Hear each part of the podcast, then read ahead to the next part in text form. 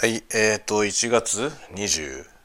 日月曜日お昼、今13時1分です。これからね、ちょっと食事をするんですが、遅くなっちゃったんで、今日はですね、なんかインスタント的なね、カップラーメン的なやつでお茶を濁そうと思います。なんかね、リビングにね、段ボールでガサガサガサってそういうやつが入ってる段ボールがあって、そっから漁ってそっから漁って食べるみたいなね感じのスタンスでありますけども、何がいいかな、何がうまいかな、どれだって大したことないっていう話はありますけどね。なんだろう、知らないうちにね、こう補充されてるんですよね。こう段ボールの中に雑多にね、いろんなインスタントというかカップ麺ですよ、いわゆる。それがね、いっぱい置いてあって、それがね、気がつくとね、増えてんだよね誰か買ってきて入れるみたいな。まあうちの奥さんがね、買ってきて入れてるんだと思うんだよ。なんかね、結構増えてんな結構増えてんだけど、なんかね、見たことないやつがあると見たことないやつを買ってくる人なんだよね。なので美味しそうかどうかとかいうことじゃなくてね、見たことないっていう、そういう基準、価値基準なんですよ。いいよね。どうしよう、何がいいかな、何がいいですかね、どうしようかな。3分、どれにしろ3分でできるんだけど、ちょっとこれをあれですよね、選ぶ前に電気ポットのお湯をね、沸かすこのスイッチを入れといてから探せばいいよね。その方が効率がいいですよね。このね、あれだよ、ポッドキャストでね、話しましたけど、このね、電気ポットの話したんですよ。デロンギのね、電気ポット、ちょっとかっこいいやつ買ったんですけど、これね、格好だけなんだよな、デロンギ格好はすげえかっこいいんですよ。でもね、パイロットランプがないから、ついてるかどうかわかんないんだよね。ついてるかどうかわかんないしね、この間蓋開けっぱなしで電源がオンになりましてね、空炊きそのままね、全部蒸発して空炊きになってしまうというね、まあ、そこまでいかないうちに気づいたんですけど、これ蓋開いててもスイッチ入るじゃんっていうね、すごいことに気がついたんですよね。どうしようかな、汁のあるやつにするかね、ないやつにするかで今迷ってるんだよ。焼きそば的なやつにするか、ラーメン的なやつにするか、どっちがいいかなと思って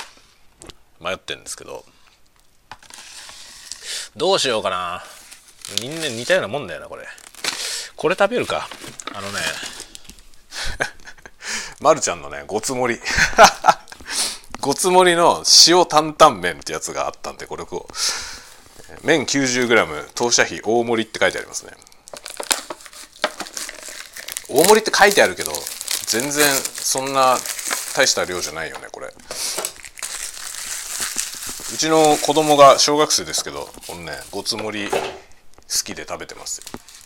よ。全然小学生でも食べれるぐらいの量でしかないね、これは。やばいやつはね、あれですよね、カップ焼きそばのすごいでかいやつあるじゃない、普通のやつの2倍の量のやつ。あれ 1.5 倍のやつとさ、 1.5 倍の大盛りもあるじゃないですか。 1.5 倍のやつと2倍のやつはものすごく違いがあるんですよね。量としてはね、それはもちろん 0.5 普通のやつの半分の分しか違わないんですけど、食べてみた時のそのね、途中からの辛さは全然違うよね。その数字のね、 1.5 と2っていう、そのね 0.5 の差じゃないですよね。2倍のやつね、ほんと食べてみてほしいな、一回。もう途中から本当にうんざりするんですよ。ずっと同じ味がね続くじゃない。 1.5 ぐらいまでだったら耐えられるんですけどね、その後のラストスパートがね、ちょっと無理だよね、あれは。いや、無理だよねって、無理なんですよ、僕は。まあでもすごい大食いの人はぐらい平気で食べるんだろうね。これ今ね、粉末スープの袋をね、カサカサやってるとこ。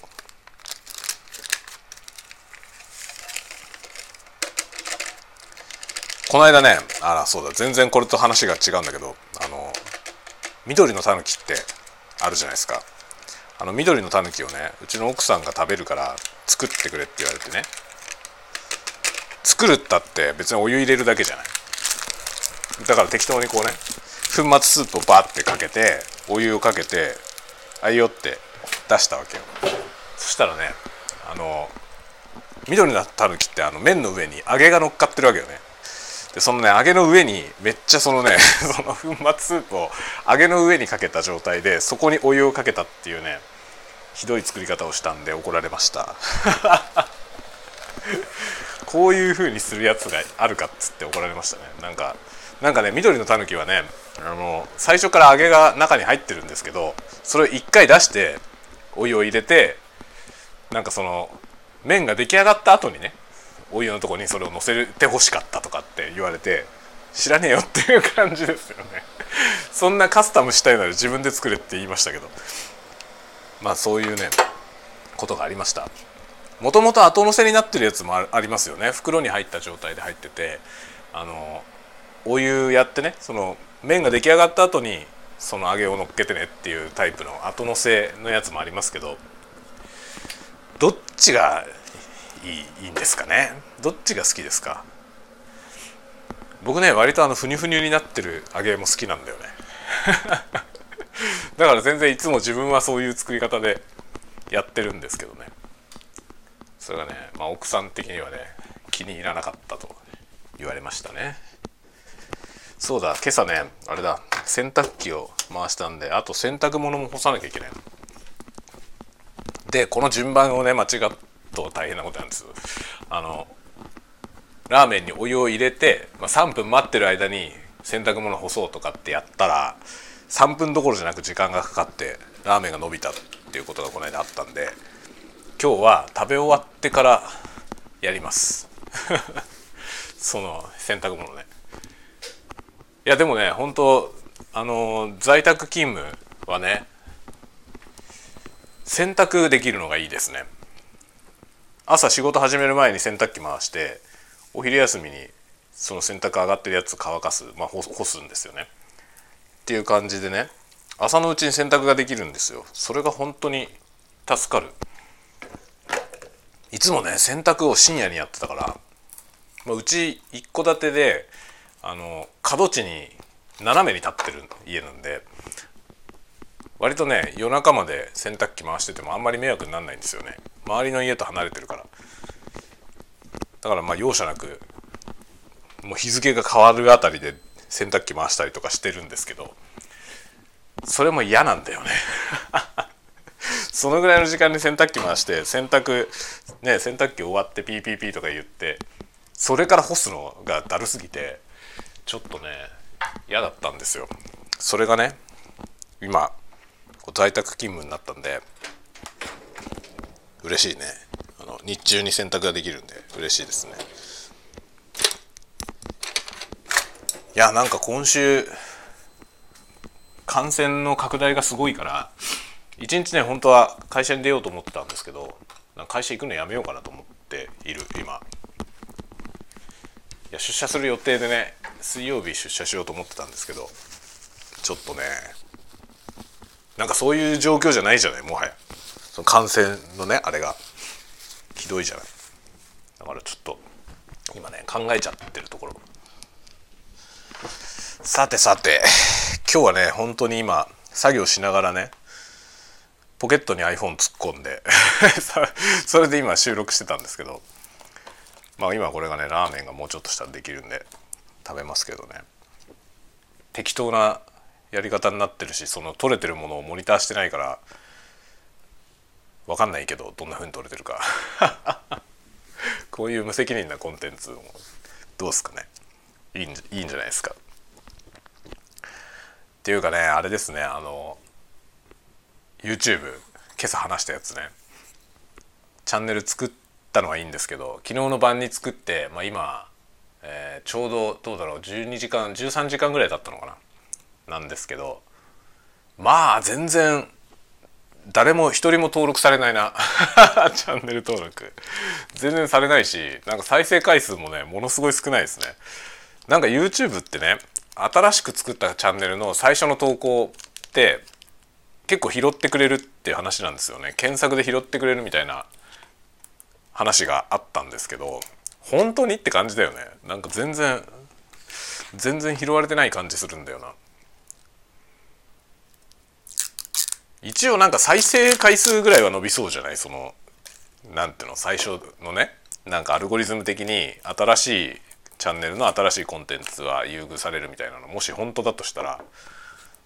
再生回数だけはねあると思うんですよね。YouTube の再生回数って再生を始めた時点でカウントされるんですよ。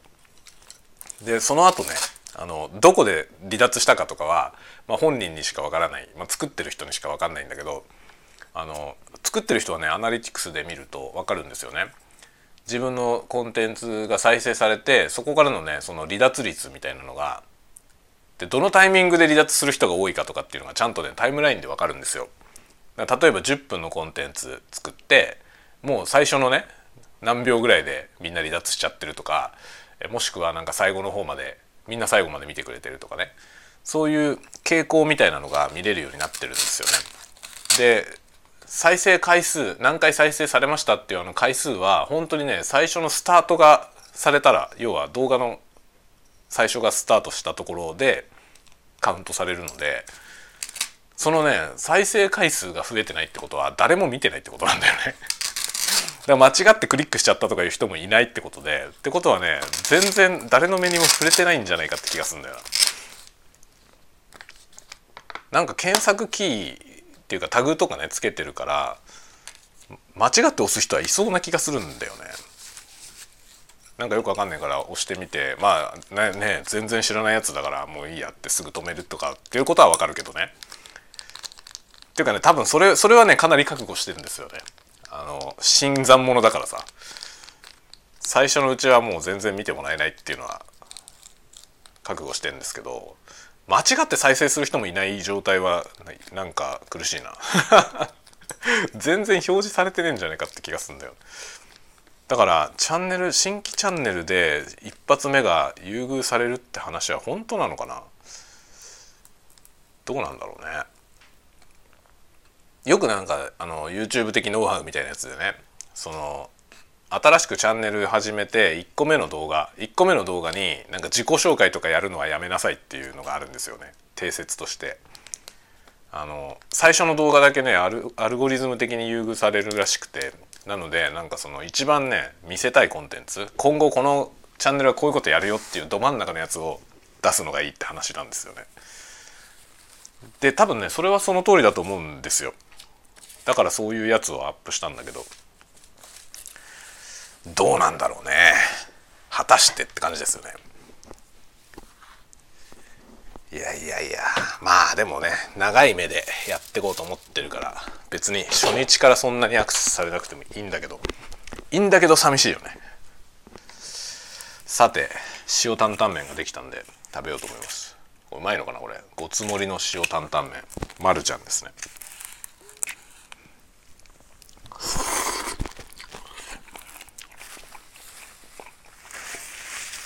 いや僕ね担々麺が好きなのよ、すごく。でこのね今日今手元にこのねハウスのホアジャオがあります。ホアジャオって知ってますか？花っていう字になんだっけこれ、山椒の椒の字書いてホアジャオって言うんですけどね。ホアジャオってこれは書いてあるけど、前に買ったやつはホアジョウって書いてたな。 SB のやつはホアジョウって書いてた気がするな。SB のやつ、四川ホアジョウですね。 SB のやつはね、でこの SB のこのね四川ホアジョウの詰め替えようがないかなと思って探したんだけどなくて、でしかもねその詰め替えじゃないやつもこの間スーパー行ったら売ってなくて、ハウスのやつがあったからハウスの買ってきたんですけど、ハウスのはホアジャオって書いてある。これはねいいよ。四川料理とかってよく食べますか？僕四川料理大好きで、麻婆豆腐とかね担々麺とか大好きなんですけど、そのねいわゆるお店で食べる四川風なんとかってあるじゃないですか。これね前にノートに書いたんですけど、その四川風なんとかの正体はこのホアジョウだったっていうことをね知ったんですよ。これね本当にすごいよ。ホアジャオ買ってきて、このね今カップラーメンですけどね、カップラーメンのこの担々麺が極めてインチキな味がするんですけど、そこにこのホアジャオを振るとね急に四川の風が吹くよどうですかこのたわごと、いいでしょう。昼飯なんだけどもう酔っ払ってるみたいだよね。もちろんお酒飲んでないよ、仕事中だからね。お酒飲んでなくてもね気が狂ってるから割と酔っ払ってるみたいなんですよ常に。ホアジュをかけたらすごいんだよ、急に四川ですよ。このごつ盛りだけどうまいな。あとね最近ハマってんのがこのねハバネロのね北海道の夕張郡ユニ町っていうとこがあるんですよ。夕張郡ユニ町、そこのねユニ町のハバネロ、ユニ産ハバネロ使用っていうねユニネロっていうやつ売ってるんですよ。ユニネロ一味唐辛子っていう名前の商品なんだけど、これね普通の七味唐辛子のちっちゃい瓶あるじゃない、それと同じくらいの大きさで1本500円するのね。これねめちゃくちゃ辛いです。パッケージねなまら辛いって書いてあるけど、なまら辛いユニ酸ハバネロ使用ユニネロ一味唐辛子って書いてあるんですけど、これねユニ町にあるユンリの湯っていうなんだろう日帰り温泉みたいなやつがあるんですよね。日帰りじゃなくて泊まることもできるのかな、そういうとこがあるんですけど、そこで売ってるやつなのこれで。ユニさんのハバネロ仕様なんだけど、で販売者がそのユンニの湯っていうユニ町にあるねそこなんですけど、作ってるのはね根室根室市っていうところで作ってますね。根室って道東ですよね。根室道東で作ったやつをユニ町に持ってきて、ユニさんのハバネロを使ってるから、そのハバネロ向こうのに持ってって、で向こうの工場で作ってまた持って帰ってきてユニ町で売ってるんだと思うけど、そのユニ町のこのね一味唐辛子がぶっ飛ぶほど辛いですよ。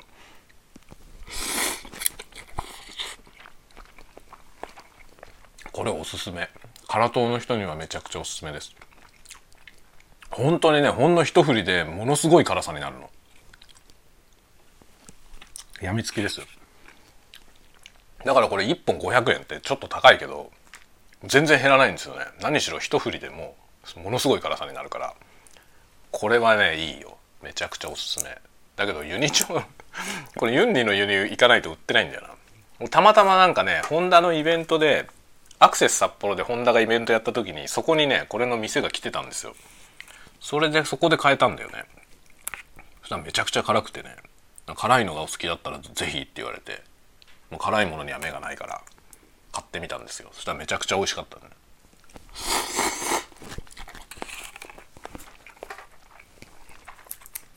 夏に買ったけどね、全然減ってないな、結構使ってんだけど。ユニ町ね、ユニ町に行けば買えるからユニ町行けばいいんだけど、うちからだと本当に車でどうだろう30分、1時間かかんないんじゃないかな。30分じゃいかないかもしれないけど1時間かかんないぐらいで行けると思うユニチョ。これ買いに行くっていう手もありますよね。本当は泊まりに行きたいけどね、ちょっと感染症のあれがひどいことになってるから泊まりがけで出かけるって感じじゃないもんね。ドライブとかもね行きたいけど全然行けないですよ。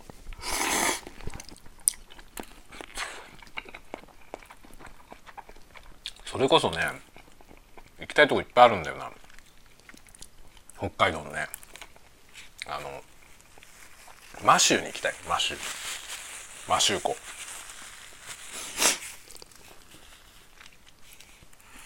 摩周湖ね行ったことあるんですよ。昔、僕は今北海道に住んでますけど出身は関東で、北海道にはね15年前に移住してきたんですよね。でそのね移住してくる前に一回観光でね北海道に来た時に摩周行ったことあるんですよ。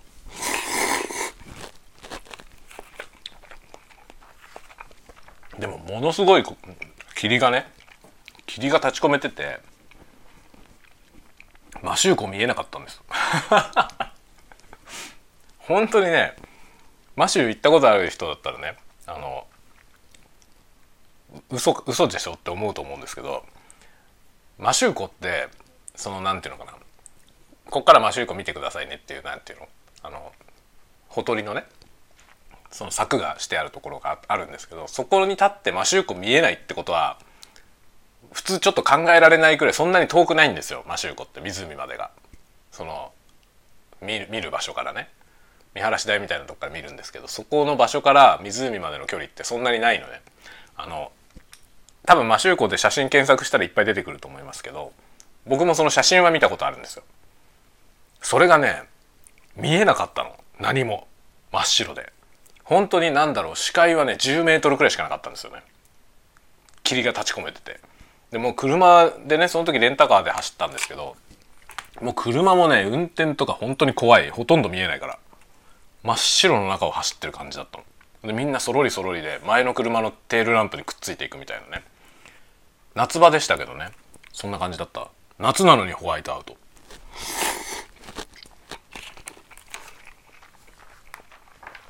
だからマシュー湖行ったけどマシュー湖 見たことないんだよ見たいんだよね。だから写真でしか見たことないから、行ったのに。今度はリベンジでね、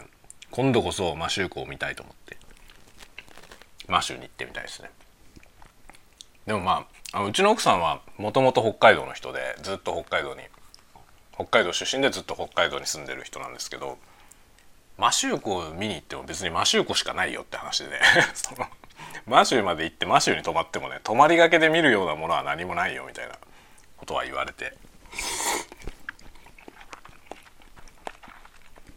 割とでも北海道の観光地ってそういうとこが多いのよね。一箇所に泊まって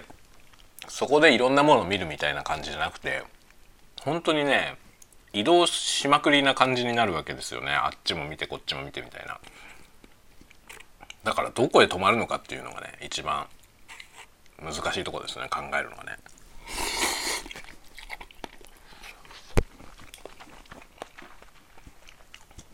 本当にロードムービーみたいにこう行けるとこまで行ってね、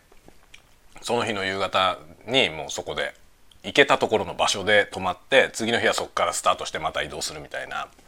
そういうスタイルの旅行になりやすいですよね、北海道はね。どっか一箇所に腰を据えてなんか何日も滞在するみたいな感じじゃないよね。多分でも温泉とかの場合はそういう風にして何日か療養したらね、すごくいいと思いますけどね。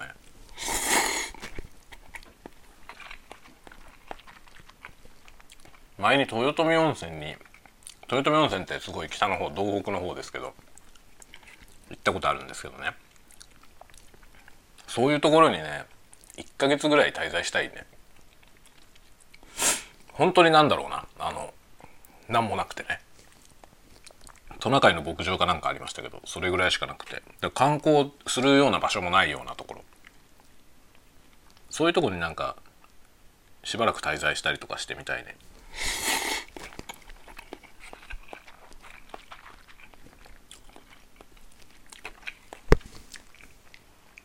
ゆくゆくはさ、前にもちょっと話しましたけど、上川郡のね東川町にアトリエを作りたいんだよね。アトリエという名の作業場、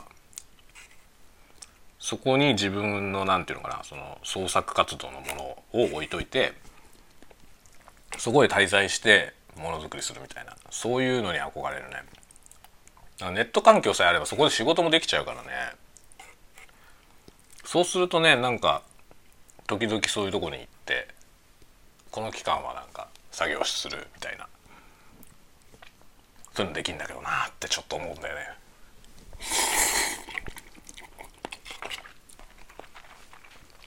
まあ、ネット環境さえあればどこでもいいっていう時代がもうそろそろね来つつある。まあもちろん職種によりますけどね。僕は幸い今やってる仕事は割とそういうのが融通が利く仕事だから、まあ、ネット環境さえあればね本当になんとかなるんだけどね。アトリエスペースをどうするかなんですよね。借りるってもね、やっぱりその賃料がかかるわけじゃない。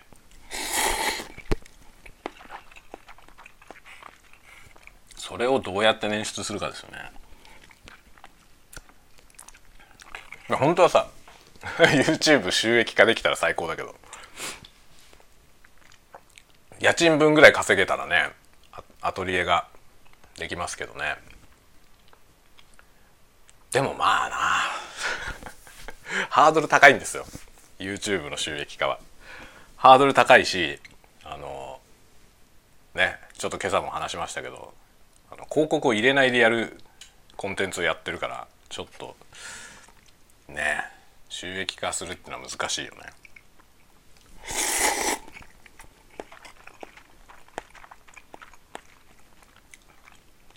まあアフィリエイトとかもねありますけど、結局あれガチでなんていうの、アフィリエイトで儲けようと思ったら相当頑張らないといけなくて、もうそれを本業にするぐらいの勢いでやらないとね、まともな収益は得られないですよね。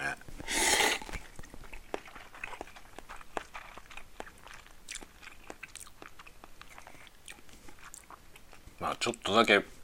ブログで広告とかねやってますけど、全然だよ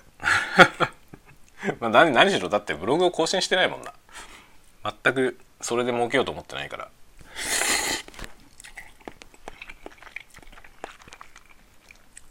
なんかね、何事もそうなんだけど、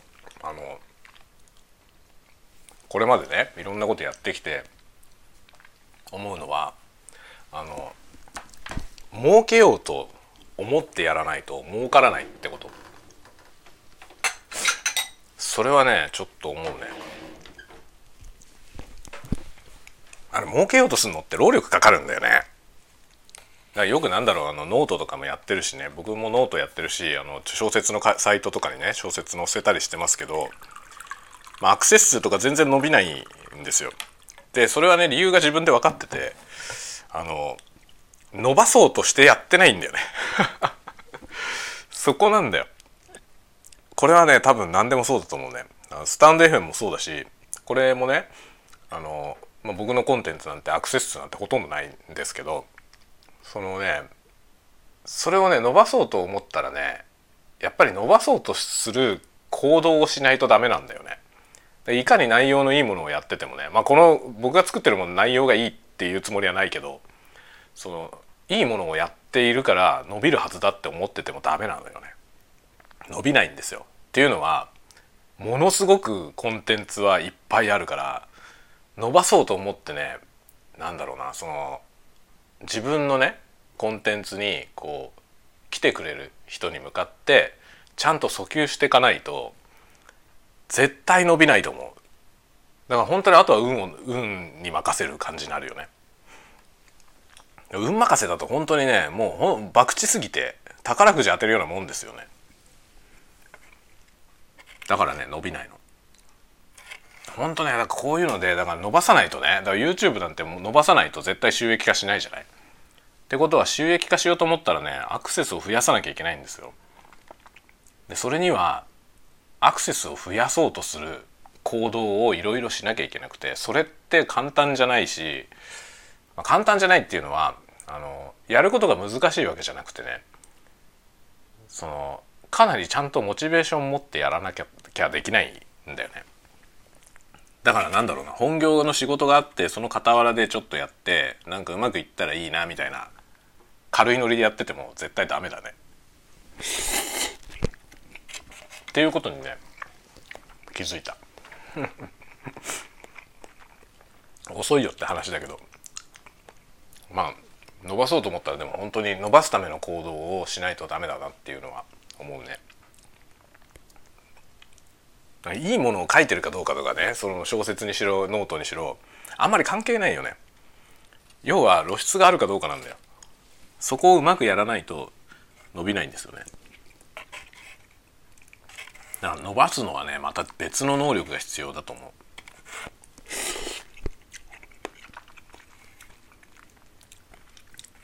そこをだからどう考えるかだよね。そのどうやって伸ばすかってことを考えて必死で伸ばしていこうとするっていうね。でしかもそれを継続しなきゃいけないじゃない。そうするとなんか僕は自分で想像できるんですけど、そこをちゃんとやって頑張ってやったらね、やりたかったことはこれじゃないってきっと思うだろうなと思って自分のやりたかったことはこれじゃないんだよって。僕はなんかコンテンツを作りたいのであって、なんかそれを売るためのねいろいろをやりたいわけじゃないで、多分ね自分でそういうふうに思うだろうなと思って、最初のうちはねなんかその伸ばそうと思ってやって数字が伸びたりすればそれはなんかやりがいあるじゃない。分かりやすく結果が出るからやりがいがあって、しばらくはね楽しめると思うんですね。その頑張って宣伝するっていう行為を楽しめると思うんだけど、でもねそれがまあどっかで頭打ちが来るでしょ。で頭打ちが来た時に急にモチベーションがガタ落ちして、でね多分そのねコンテンツそのものを作る方まで嫌になっちゃいそうな気がして、だからねあんまり手を出してない。楽しくものづくりをしたいからね。だからそういう意味でなんかいろんなものが収益化もししたとしてもね、お小遣いとしてやろうと思ってるんだよね。それを本業にしようとは全然思ってなくて、これが本業になっちゃったらつまんないと思うんだよ。だからまあ本業は仕事、今はね会社に所属してますからサラリーマンですけど、そういうのをやりながら傍らでなんかコンテンツ作るっていうのが一番いいのかなって思ってますね。なそれはなんかね金が欲しいというよりは、そのなんだろうな、誰かに喜んでもらうものを作りたいっていうことなんだよね。だからねその数に別にこだわってあんまりこだわってないんだけど、見られなくてもいいと思ってるわけじゃないのよね。だそこはなんだろうな、微妙なニュアンスですよね。数にはね全然こだわりはないんですよ。だからバズらせたいとかあんまり思わないし、それこそなんだろうな、そのアクセス数とかねランキングの上の方に行きたいとかっていう欲求は全然ないのよ。ないんだけど、じゃあ見られてなくてもいいのっていうとそうではないんだよねまあ見られてなかったとしても作るんだけどさ、見られてないんだったら作んなくていいやっては全然思わないんですよね。誰も見てなくてもなんか作りたいから作るっていう感じではあるけど、でも作った以上は見てほしいなっていうのがあるんだよね。でそこなんですよ。そこのジレンマがいろいろあるよね。だから見てもらうためにはアクションを起こさなきゃいけなくて、でもなんかツイッターでちょっとねシェアするぐらいのアクションだったらいいんだけど、それ以上のいろんなことをね本気でやり始めるとすごい辛いんだよな。そこがだからネックですね。まあ僕のこれ今後の課題だろうねきっと。そのコンテンツ作るだけ作ってるけど、その作ったものをどうするかっていうとこが本当に課題だなって自分でも思う。そうなんだよね。そこが難しいよね。誰かこういうの上手い人と組んだらいいと思うんだよね俺売り込むの上手いよみたいな人にと組んでね、なんかこちらはコンテンツを作ってその広報みたいなことやってくれる人がいると一番ありがたいけどね。でもね事前事業ってわけにはいかないじゃない。その広報みたいなことやる人ってそういうことが好きにしてもね何の見返りもなくてやらないじゃない。全然わけわかんない他人のために、まあ他人じゃなかったとしてもさ、友達とかであっても友達のコンテンツ売り込むのにボランティアってことはないじゃない。まあよっぽどなんかその人の才能を信じててさ、そのねそれをぜひ世に出したいみたいな、なんかものすごい熱い思いがある推しみたいなね、そういうようなファンがいれば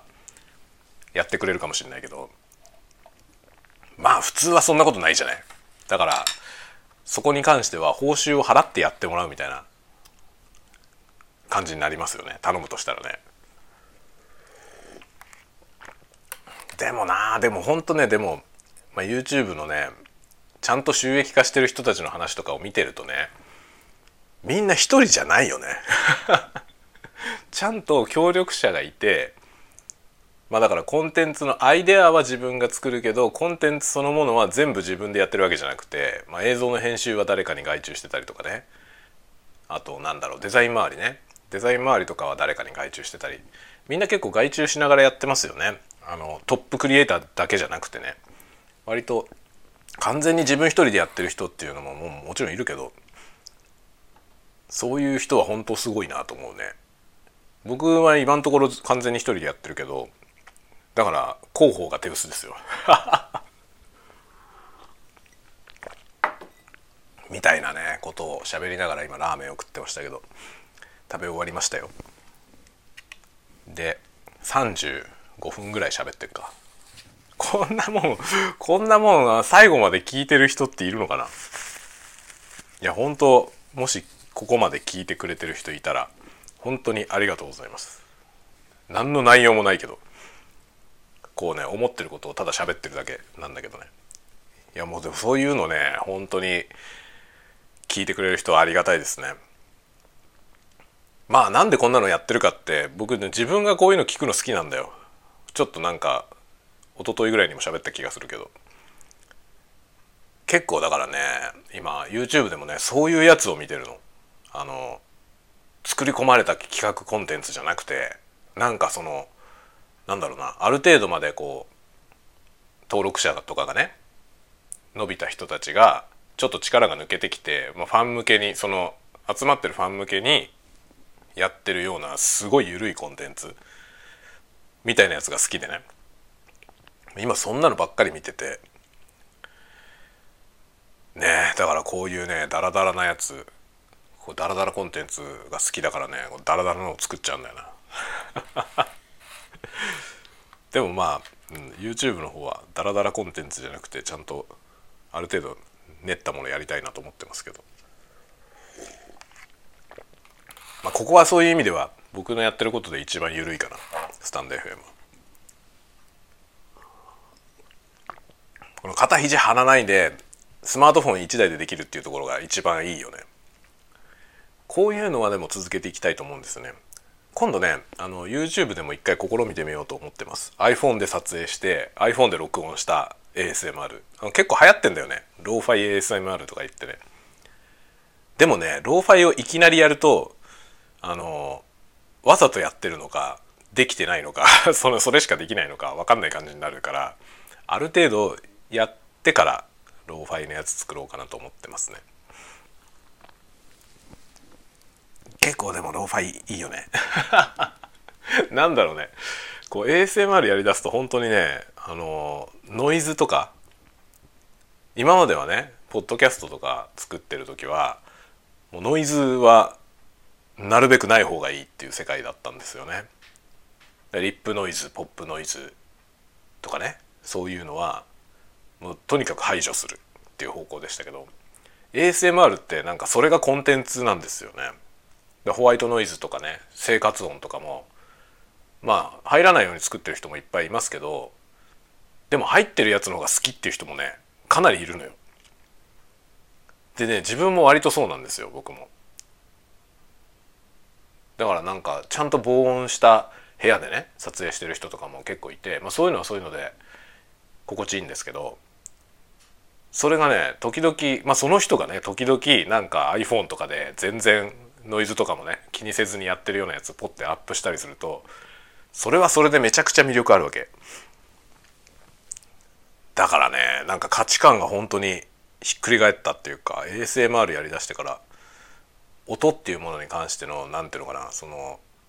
考えがね深まったし広がった気がしてますね。まあそういう感じだからね、作るのが楽しいのよ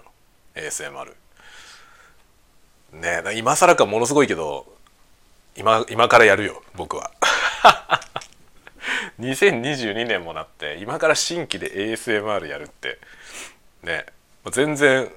全くね、なんだろう、商売として考えたら終わってると思いますけど、商売じゃないからいいんだよ趣味ってのはそういうもんだよっていうね、だから無駄みたいなことからね始めるっていう。でも本当にね YouTube を見てると、2匹目の土壌って言葉あるじゃない。2匹目の土壌って悪くないっていうね感じがしますね。だからなんだろうな、メジャーコンテンツでね、どっかで見たようなね、そのどっかで見たヒットしたようなもののまねっこみたいなやつ出すとね、2番煎じじゃない、どう見ても。で2番煎じはダサいし、まあ、ニーズがあまりないよね。でも YouTube ってそうじゃないよね。 YouTube ってなんか2番煎じに価値があると思うんだよね。2番煎じというかね、そのベースのアイデアにプラスアルファしていくみたいな感じだから、あえてなんかその最初の動画はどっかでみたいなやつ出しましたけど、割とねその似たようなものの違う人がやってるっていうだけで、そこに価値が生まれたりする世界だと思うんだよね。で自分もそうやって人のものを見てて、どの人が最初に始めたかとかいうことは別にあんまり気になんなくて、そう似たようなことを他の人がやると、その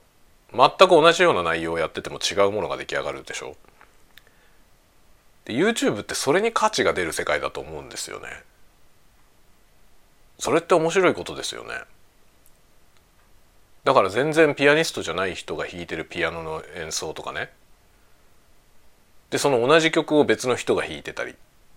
するとね、それぞれに価値があるっていうかね、そういう世界だと思うんですよ。プロのピアニストの演奏が例えば販売されてるから別にそれでいいんじゃないってことになんないじゃない。まあ、歌ってみたとかもそうだけどね。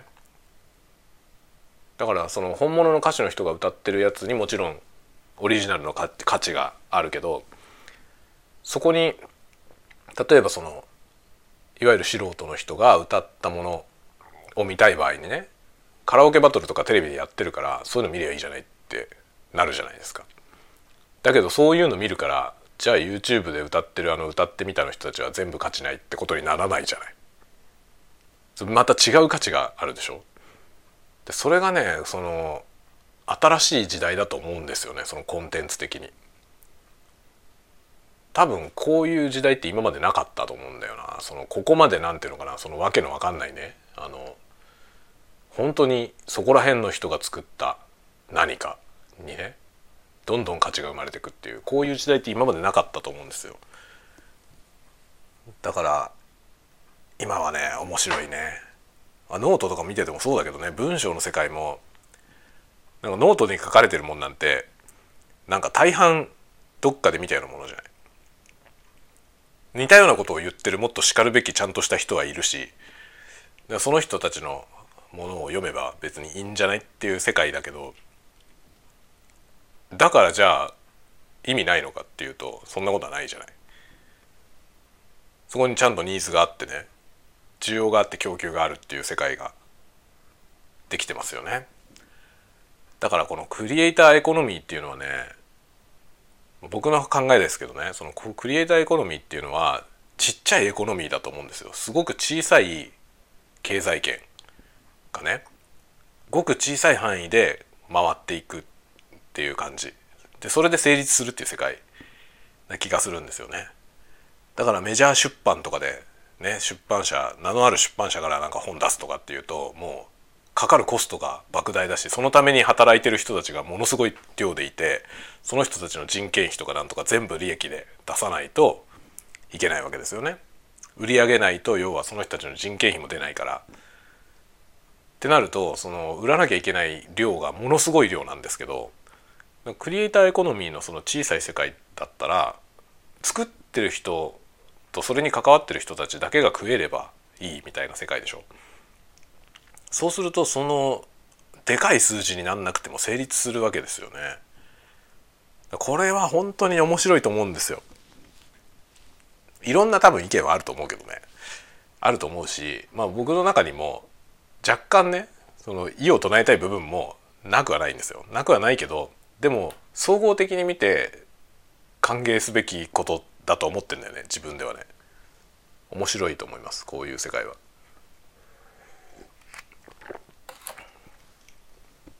というねことを考えながらお昼ご飯を食べて、こうね、天茶を朝作ってあった天茶を飲んでます。天茶ってちょっと甘くて美味しいよ。高いけどお茶のあのね、なんだっけ忘れちゃったな、パッケージがどっか行っちゃった忘れちゃいましたけど、頑固茶屋っていうところが出してる、箱で売ってる、紙の箱に入って売ってるね、お茶の葉っぱのやつ、ティーバッグみたいなやつで売ってるやつがあるんですよ。そのシリーズのね、頑固茶屋のシリーズでいろんなお茶出てるんですけど、それが好きでね、いろんなの買ってきては飲んでます。あのね、ダイエットしたい人はギムネマ茶っていうやつがおすすめ。ギムネマ茶すごかった。なんかね、ダイエットにいいよみたいなこと書いてあったんだけど、僕別にダイエット全然する必要ないぐらい痩せてるんですけど、そのね、ギムネマ茶を飲んだ時に、ギムネマ茶飲んだらね、その後甘さを感じなくなるの、しばらく。なんか味覚がおかしくなって。ギムネマ茶自体はそんなに強烈な味なわけじゃないんですよ。ちょっと変わったなんか味はするけどね。でそれ飲んだらもう味覚がおかしくなって、甘いもの甘く感じないの。だからね、甘いお菓子とか食べても何にも美味しくないから食べなくなるじゃないほんとね、チョコパイとか食べても何の味もしないんだよ、ギムネマ茶飲んだ後に食べると。だからチョコパイ食べなくなって痩せるみたいなこの理屈が本当かどうか知らないけどさ、ちょっとでもギムネマ茶飲んだ時そう思いました。あ、こんなに味変わっちゃうんだったら、なんか甘いもの食わなくなるんだろうなってちょっと思った、とかいうどうでもいい話ですね。永遠これで喋って、もう46分も喋ってるわ。昼休みも終わるわねということで、どういうことか分かんないし、多分こんなに長いこと聞いてる人いないと思うけど、これもあれだよね、 YouTube みたいに倍速再生とかできればいいのにね。どうでもいいような話はもうやめた方がいいからじゃあこの辺でやめますね。また、午後頑張りましょう。ではでは皆さん、また後で明日かな、そのうち